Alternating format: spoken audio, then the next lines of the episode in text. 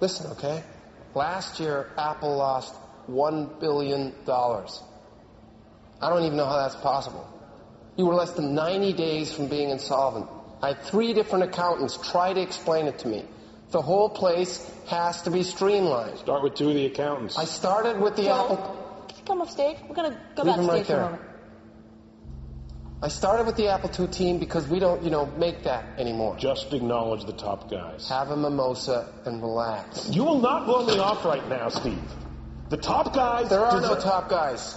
All right? On the Apple II team, there are no top guys. They're B players. And B players discourage the A players. And I want A players at Apple and not They're not B players, and I'm a better Less judge of than that. 90 days from insolvency. In part because somebody thought the Newton wasn't a box of garbage. Joe, could you come off stage, Leave please? him. I'm talking about. You guys designed and shipped a little box of garbage while I was gone. I'm talking about the Apple II, which is not just a crucial part of this company's history, it is a crucial part of the history of personal computing. For a time. The least you can do if you're going to downsize these people They're going to live in the biggest houses of anyone on the unemployment is to line. acknowledge them.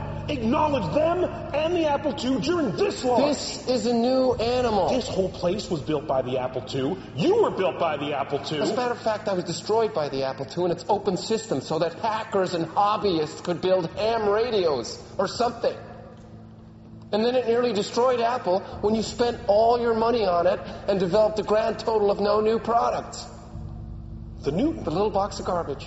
You guys came up with the Newton. You like want people to know that.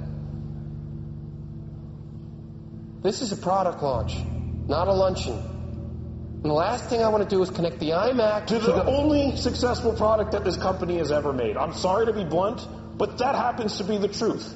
The Lisa was a failure. The Macintosh was a failure. I don't like talking like this, but I am tired of being Ringo when I know I was John.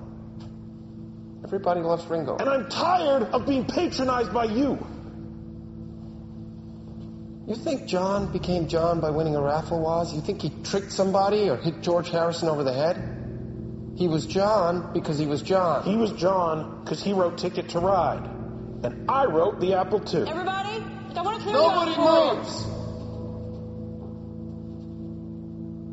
You made a beautiful board, which, by the way, you're willing to give out for free, so don't tell me how you built Apple.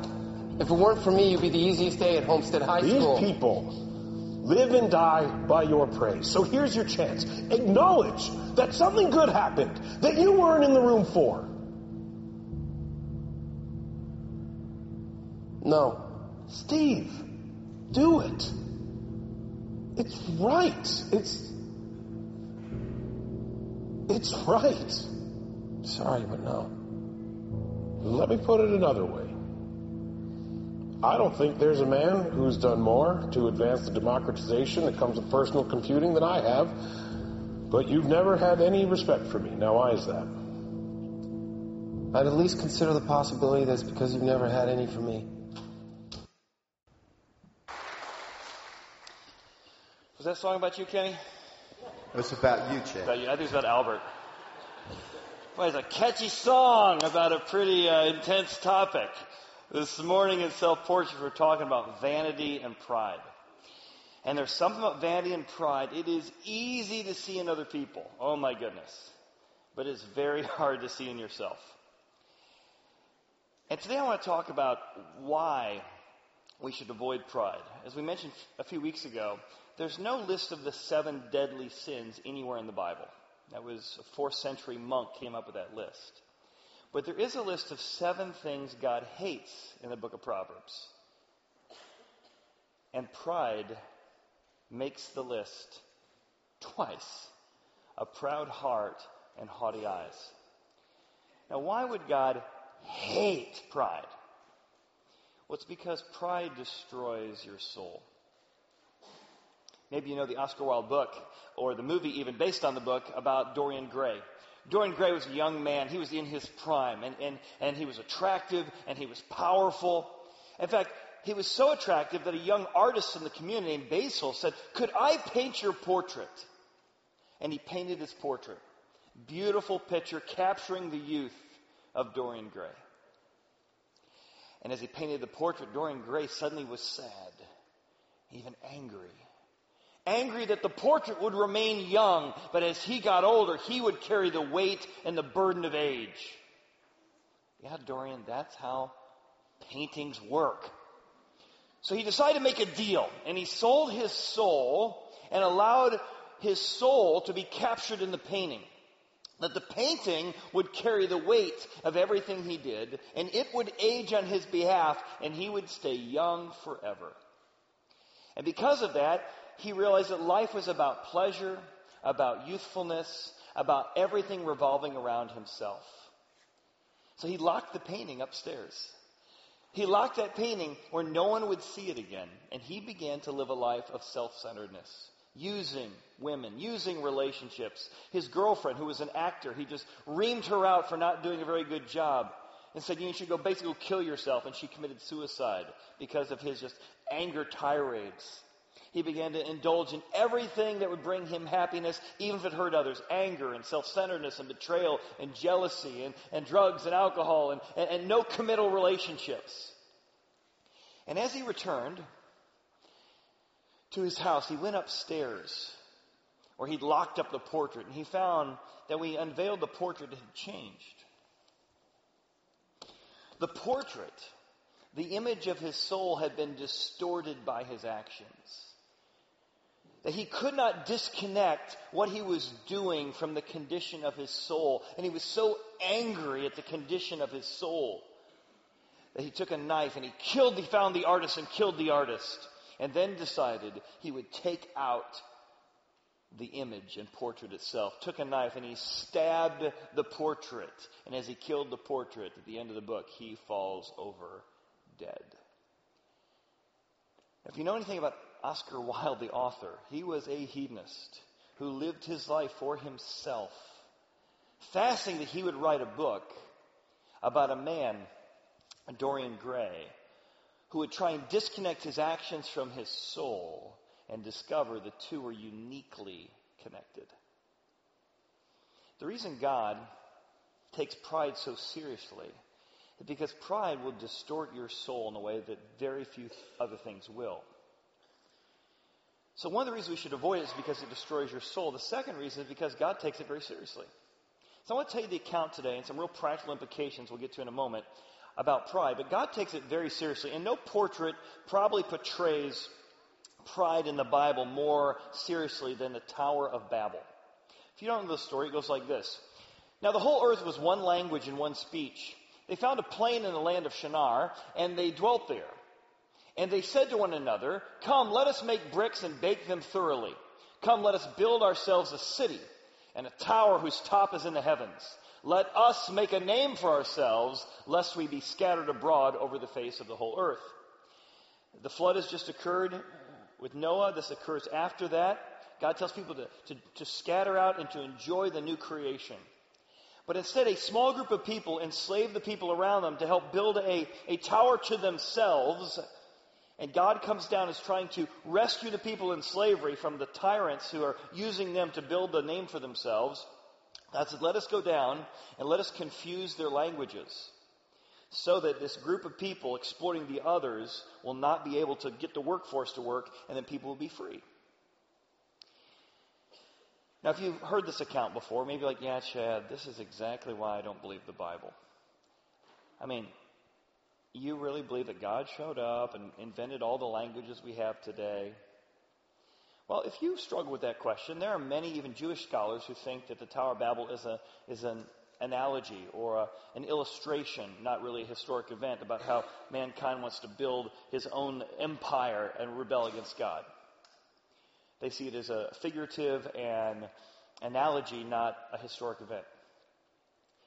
Now, I happen to think it's a historic event. Let me give you some, some hints. And this, this might be a little nerdy for a second, so I promise it'll be short. But here are just some indications from linguists and from those who studied language that what the Bible communicates here that different languages had to be invented simultaneously in order to develop into what we have today. There's a lot of credence for that. It'll just be a moment, then we'll get back to some practical teaching on pride. One of the aspects uh, of pride you're going to see, or of, of, language development, is that even evolutionary atheistic linguists have said, as they've studied language, Bernard Renshaw says, there must have been an evolution that must have had a point of origin, We do not know at what stage of human descent language or- originated as we studied it, but it had to have a point of origin. So at some point, language had to start. Second thing, there's sort of the woof woof theory. The woof woof theory is that there's cavemen, "Grr, grunt, grunt, grunt, woof, woof, woof. The animals woofed, and, and then eventually that slowly modified itself into human language. But the woof woof theory has proven to be untestable and proven to, that hypothesis has fallen apart. So much so that uh, this linguist, uh, Helmut Gipper, said, Human language is, the, is of first place a knowledge medium. The essence of speech lies in the possibility of assigning specific meanings to articulated sounds, thereby making them mentally accessible. And he's basically proven that the, gradually the animal grunt woof woof theory just has not proven itself to be true. You couldn't get from grunts to complex knowledge even given a million years. Something intelligent had to invent intelligent communication. Another linguist studying with uh, chimpanzees said as much as we have studied communication, and animals certainly communicate, there is a huge gap between what animals do and the knowledge base of what happens that human beings do. And look what he says here. He says, the ape experiments confirm re- that real speech exists nowhere in the animal world. So there's something different between humankind and animal kind to develop communication or speech. So another linguist said, well, maybe it's genetic. If all languages developed from one language, there would be similarities as they developed. If it all came from one. This is the genetic take on the evolution of language. But this linguist said something interesting. The ultimate question is whether all human languages are genetically related. Did they come from one place and just develop into what we have? There are few words which, he says, are similar in all languages.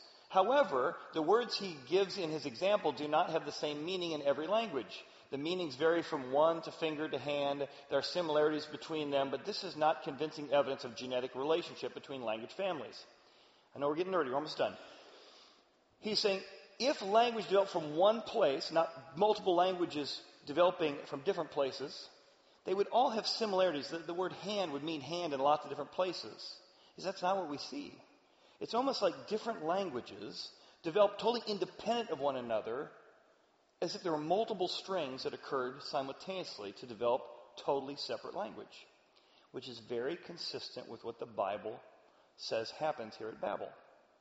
Complex human knowledge language develops simultaneously. A couple of little fun hints. If you uh, speak Chinese, I don't, but interesting if you read Chinese, some of the letters in Chinese have embedded in them some of the remnants of what the Bible says occurred. Take the word to create, for example. The word to create in Chinese comes from several words which mean speak to the dust or the mud so that life can walk. That's where we get the word to create. Well, that's exactly the concept that's in Genesis. God spoke to the dust and brought life and it walked. And that's where the Chinese symbol for create came from. Here's another garden. Garter comes from the symbols dust, breathe, two, in an enclosure of a garden. The two people were in a garden, and God spoke or breathed into the dust, and that's where we get the word garden. Here's another one.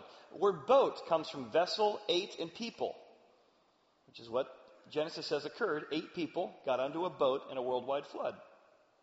So there at least seems to be hints here in the Chinese language that at least it was an understanding of or not impact of what had happened in the Bible. If not, it proves some validity to perhaps this really happened. I'll give you a couple more. Uh, to covet or to desire. Two trees, women, to covet or desire, which is what happens in Genesis chapter 3. Forbidden or to warn. Two trees on the top, God underneath. The Chinese word for alone is a person times two walking with the dust. If you know the account in Genesis, it says it's not good for man to be alone. He needs a second person to walk with him. One last occurrence, and we'll get rid of the nerdy stuff. In the Bible, right before the Tower of Babel, it says that there was a worldwide flood. And there's several different specific details given to that worldwide flood. And yet we have flood legends all over the world. Every different culture, from Babylon to Egypt, all across the board, you'll see at the top. India, Russia, and yet in those stories, they all give different pieces that there was once in the past a type of major cataclysmic event that affected and has been passed through their culture. So it certainly seems to indicate that all these different cultures from all different times had a common story, maybe even historic story. Now, whether you believe this really happened or not, I believe it did. There are some really powerful implications as to how you and I can avoid pride and why we should. Yes, God takes it seriously. Yes, it destroys our soul, but how do we deal with it? Well, pride, number one, it's a tower we build inside of ourselves so other people look up to us. And secondly, it's a portrait we paint to make ourselves look better than we really are. I mean, it's the image we give forth to other people. L- look at me. It's a Facebook post page, right? We, we, were on vacation this last week and a few little skirmishes going on and we're looking at our Facebook page. My mom turned to me and she said, if you looked at our Facebook page, you'd think we're always happy all the time. Yep. It's an image we create or paint to make ourselves look better than we are. So I want to give you two questions. Two questions to dig into your own heart to find this undetectable almost problem of pride. The first one comes from the tower. The tower. Am I primarily motivated to make a name for myself? The problem in the Tower of Babel is not that they're building. God's a big fan of building and developing and, and gardening or, or taking resources and turning it into something. God actually commanded people to do that. The issue here is that the small group of people were enslaving other people because it was driven by what the Bible says here in the next passage to make a name for themselves. It wasn't about serving other people. Wasn't about building a city so people could have rooms and people could provide for their families and care. No, it was all about making a name for themselves. That was the driver. That was what pushed them. That's what motivated them. And I'm often embarrassed to find out how often, when you really pull back the layers of why I do what I do, and you look underneath the, the justification and the, and the modifications, you go, wow, there's a lot of me. A lot of me motivating this thing. That story made me look good. I chose that activity over this activity because I would get credit from it. Now, in archaeology, these are called ziggurats. And we actually have found evidence of these gigantic buildings all over the, the ancient world. There's one found in the Middle East, a ziggurat of Ur, that is in modern day Iraq. They uncovered it in the 1920s, and in 2005 it was used as a uh, Air Force base when we went into uh, put our our, uh, our men in Iraq, a station there. Now, I don't know that this is the specific one that's referenced here in the Tower of Babel, but there is archaeological evidence to show building these towers to the sky very much happened in the ancient world. Let's ask ourselves that same truism we just heard about, making a name for ourselves, how much of that saturates you and I? Because there's so many different flavors of ways that we try and make a name for ourselves.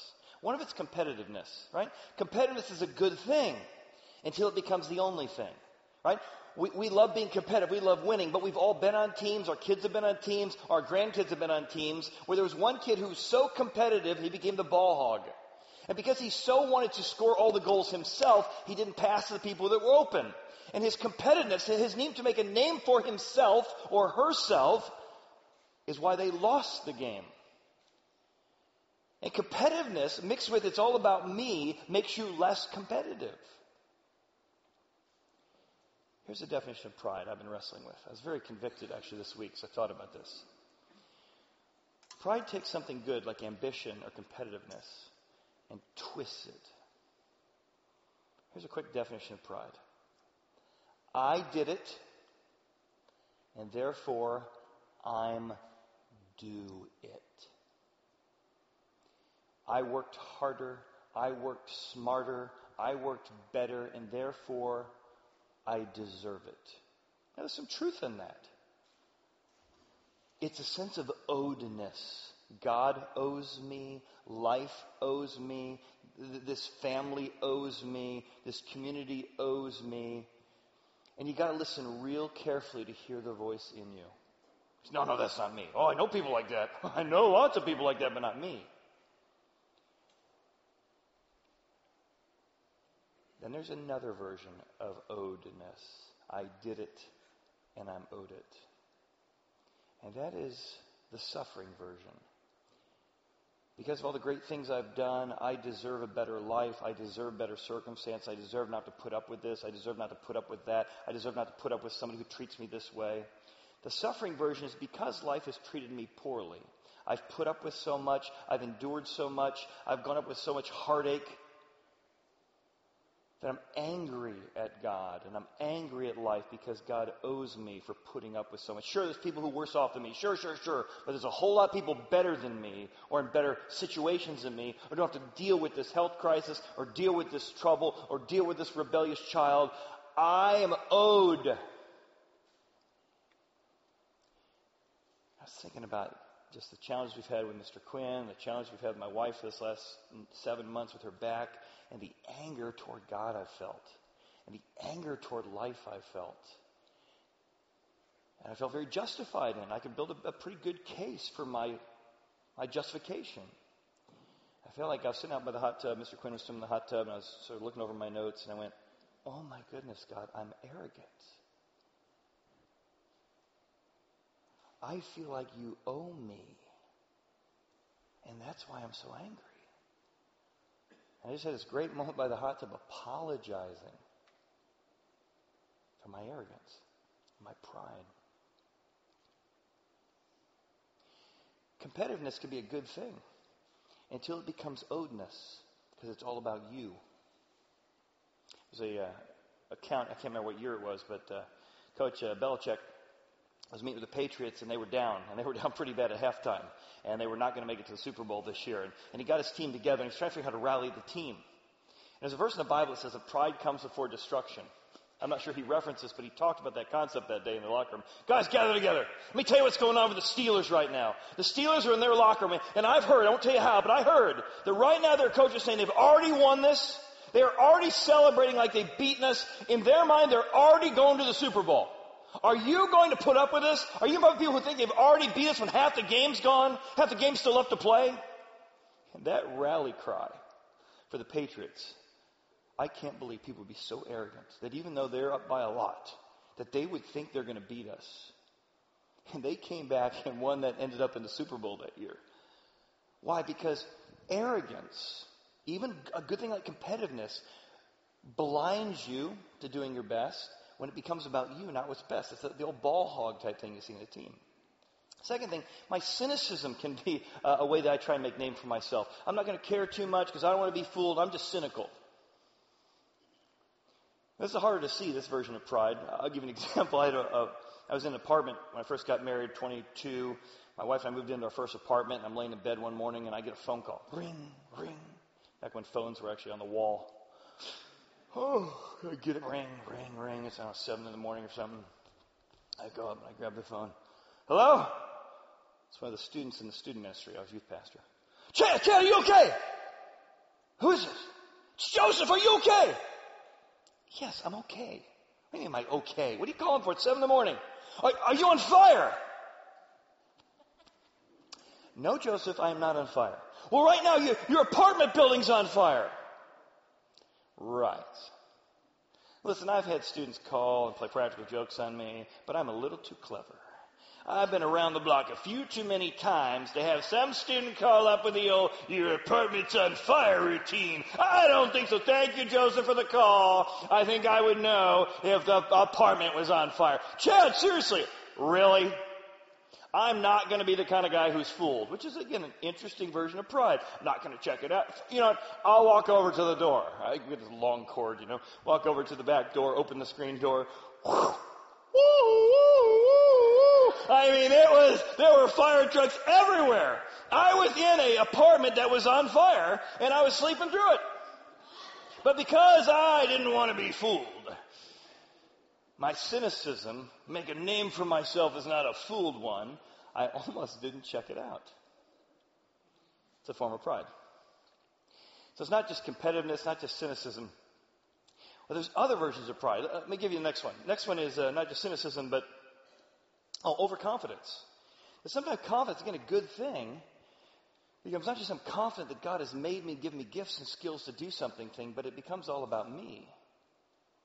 I mean, do you think Do you think your life would be a little bit different if you'd been born in the 14th century when the bubonic plague was in vogue? Yes, you've got gifts and talents, but you were born in a particular history. That's a gift. Life is a gift. And when you think, yes, I've developed some skills, yes, I, have built a great company, yes, yes, yes, yes, but you don't realize so much of that came from being gifted life and gifted talents. The confidence becomes about making a name for yourself, not those who've given you the confidence. We had a guy in the green room several years ago who pulled one of our elders aside and said, I got to tell you, there with his wife, I've really gotten serious about God recently, and it has changed me in a good way and changed our marriage. One of elders said, Well, tell me about that. What, what's the biggest thing you've learned from the Bible, church, or Jesus over the last couple of years? Well, probably the biggest thing I've learned is it's not all about me. And as he was talking, his wife's behind him going, She said, it, it, Our marriage has been so much better simply by that simple truth. That confidence turned into arrogance. It's not just that, too, it's, it's, it's also credit. The need for credit, the need for credit becomes the I'm due, I'm due, I'm due. You didn't, did you see that? You didn't mention it. You didn't see that. You see what I'm due, I'm due. And again, getting what you're worth is a good thing. Knowing what you deserve and, and making sure that there's legal uh, protection that's all good stuff. But when your life is primarily, solely referenced on making a name for yourself, it's all about I'm owed, I'm owed, I'm owed, I'm owed, I'm owed, it will destroy your soul. Which is why C.S. Lewis says that proud people rarely see God. And why do proud people rarely see God? Because they're always looking down and never looking up. So pride is a tower we build so others will look up to us. It's also an image we paint. It's a, it's a reputation we make up, but then that, that reputation you make up is something you have to live up to. So we all love the idea of a good reputation. Who wouldn't want that for their company, for their family, for, for their life? But then we can't live up to what we've made up.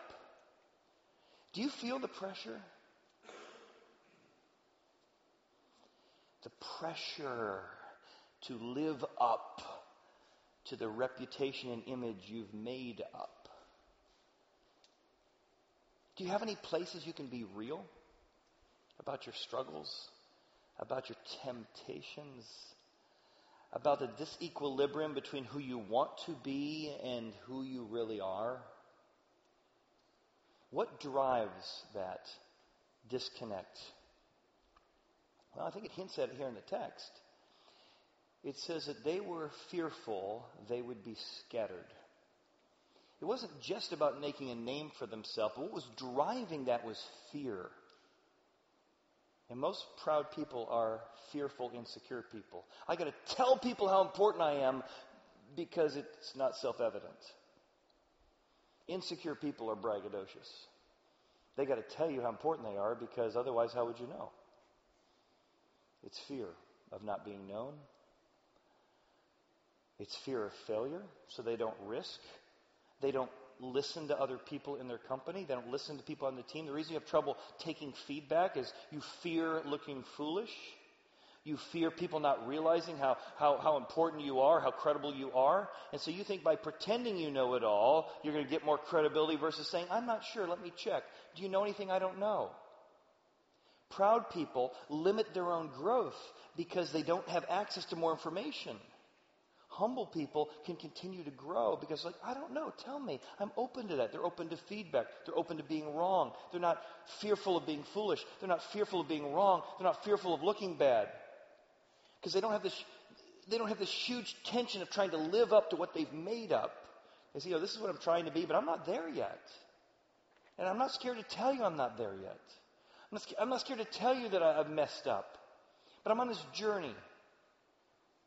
And I'm not controlled by the fear of people finding out I'm not everything I pretend to be. Dave Anderson, leadership expert, guru, consultant, and he, he speaks about how this issue affects managers. He said this There are many reasons managers fail. For some, the organization outgrows them. Others don't change with the times. Some spread themselves too thin and work long and hard, but not smart. Many abandon the priorities and disciplines that once made them great and never get back to them. A few make poor character choices. But all these causes for management failure have their root in one common cause pride.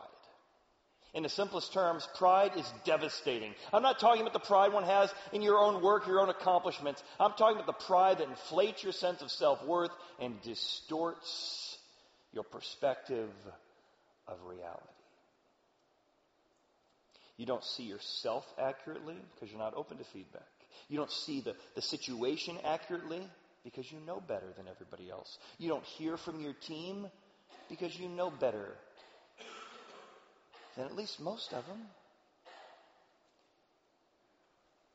And the reputation of being the know it all, whether you can say that or, or, see that in yourself or not, you then got to live up to what you've made up. I know it all. I've got it all figured out. And it limits the team, it limits yourself, and it distorts reality. If you pull out a $10 bill, you'd recognize Alexander Hamilton who should have been known for a lot of things. He should have been known as the youngest press secretary, not press secretary, let me get it right. At age 22, he was George Washington's chief of staff. At 22. He was a Revolutionary War hero. He was America's first Secretary of Treasury. He co-authored the Federalist Papers, and he created the Coast Guard. And that's just a short list of what this guy did. But you know what? What do we all know about him? He couldn't take an insult, had to protect his ego, and had the famous duel. You insult me? I bite my thumb at you, sir. No, I bite my thumb at No, that was from Shakespeare, but same idea, right? Same idea. You insult me, grab the gun. Turn, and he died in his 50s. And he could have been known for so many things, so many incredible legacies that we still benefit from today. But what he is known for is a man who was so obsessed with his reputation that he died for it. And that's what makes the God of the Bible so unique. The God of the Bible is willing to risk his reputation to save you and I from losing ourselves to our reputation. God is not too concerned about his reputation. He risks it all the time. The message of the Bible is that God, who lived in perfect paradise, where things were great and things were fantastic and things were peaceful, risked it all for us. He came to earth. And the all powerful God suddenly appeared in a little bitty, tiny living space called a baby. Talk about risking your reputation. You talk about taking off all the glamour. Baby? And he allowed himself to be born not into the family of kings, but into a family of, of impoverished people who could only offer a, a meager sacrifice at temple. More than that, he lived a very common life in a very common place. And then he allowed himself, Philippians tells us, and the Gospels, to be crucified. And anyone hung on a tree, the Bible said, was cursed by God. The Romans felt that way, the Greeks felt that way, the Jews felt that way. God allowed himself to be cursed and take of no reputation. Why is he doing this? To try and save you and I, who are so obsessed with our reputations. And he knows that if you make your reputation your only thing, you put your whole identity in the portrait of who you see yourself to be, how famous you are, how liked you are, what you're known for. If this becomes the essence, not, not a part of your life, not a part you prefer, it becomes who you are, your reputation, you will lose yourself and distort yourself because you will live for self and you will not be able to be honest. You will not be able to be safe. You won't be able to be real. And God laid it all on the line. And God does it all the time. He allows his motivations and his reasoning and his actions to be questioned all the time. Why did he explain himself? Because God's not too worried about his reputation. And he's willing to take flack on his reputation, even to the point of being on a cross, if it rescues you and I from finding our identity in our reputations. Look what happens again in the text. God looks down at mankind building up their whole life on self, make a name, make a name, make a name, me, me, me, us, us, us, us, fear, fear, fear, fear. And God says, if we don't step in, uh, there's nothing I'm going to be able to accomplish that's not going to create havoc in the world I've, I've just renewed. So God has an interesting use of the plural here. God says, let us go down. It's one of the verses of the Trinity, even in the Old Testament. Let us go down. So God, the Father, Son, and Holy Spirit go down. They see this distorting building of pride, and they say, let's confuse the languages of all the earth. Which immediately sets God up. How could a good God have done this? How could God care, make it I can longer talk to my neighbor? How could a good God, what, what, was God thinking when he did this? And God's reputation is on the line. God opens himself up to accusations. He opens himself up to misunderstanding. He opens himself up to brokenness, right? That's what he's doing here. And yet, as he opens himself up to all of this, he wants to rescue the people who've built their whole life on their reputation. People often wonder, you know, there's so many priests and televangelists and pastors who are caught in affairs, and then you know, the whole church, people reject Christianity because of that. Certainly, conversations I have with folks, people are, are so frustrated by the hypocrisy of the church, and it's understandably so, they reject Jesus and they reject God. Why would God not fix these people before they get into this trouble? There's a really powerful verse in the Bible that says, God gives the proud heart over to the adulterous woman. What? God is so concerned about the cancer of pride that he will allow you to publicly humiliate yourself. Because your pride will lead to, ah, I don't have to put up with my wife who doesn't encourage me enough, or my husband who doesn't respect me enough. I'm going to go get my needs because it's all about me. But God will give you over to humiliation in order to expose the real source of what's been driving that, your cancerous pride. I sat down with two friends recently. One was having an affair, and one was spouses were having an affair. And I said, Are you open to the possibility that the worst thing you've done is not the affair? The affair is exposing the worst thing you've ever done. This person said, What do you mean?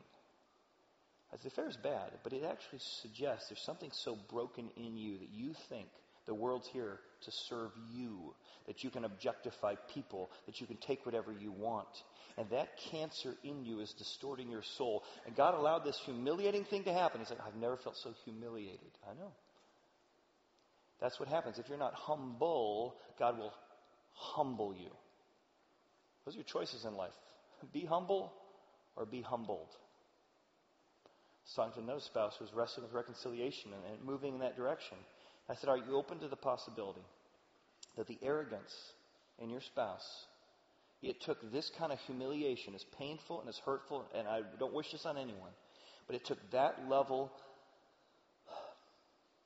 of intervention to get to the pride. I said, Do you think the things that are beginning to form, beginning to come out, the repentance and the changes in your spouse's life would have happened if there had not been this level of humiliation? They said, No. No, there's great things happening that would not have come out. I don't wish this on anyone. But I can see how God put this humiliation in order to fix what was really broken. Tim Keller tells a story of a man who was angry at God for many, many years. Just an arrogant, arrogant man. Always right, couldn't take any feedback. And later in his life, in his early 60s, he suddenly lost his sight. They have no idea why. And many people came to him years after his blindness and they found that he was tender. And he found God. And his whole demeanor had changed, even though he was blind. If anyone, if anyone had a, a case against God, it would be this man now. They asked him, and said, Why aren't you angry at God? And he said, I was so arrogant and so self centered that it took blindness to help me see. To see how I lived my life. And now that I was dependent upon other people, I saw how people served me, it was my blindness that helped me see my brokenness. God is willing to risk his reputation, risk his fame, to keep us from losing ourselves to our fame and our reputation. David Bowie's song wrestles with this very question. How much are you and I addicted to ourself and addicted to our fame?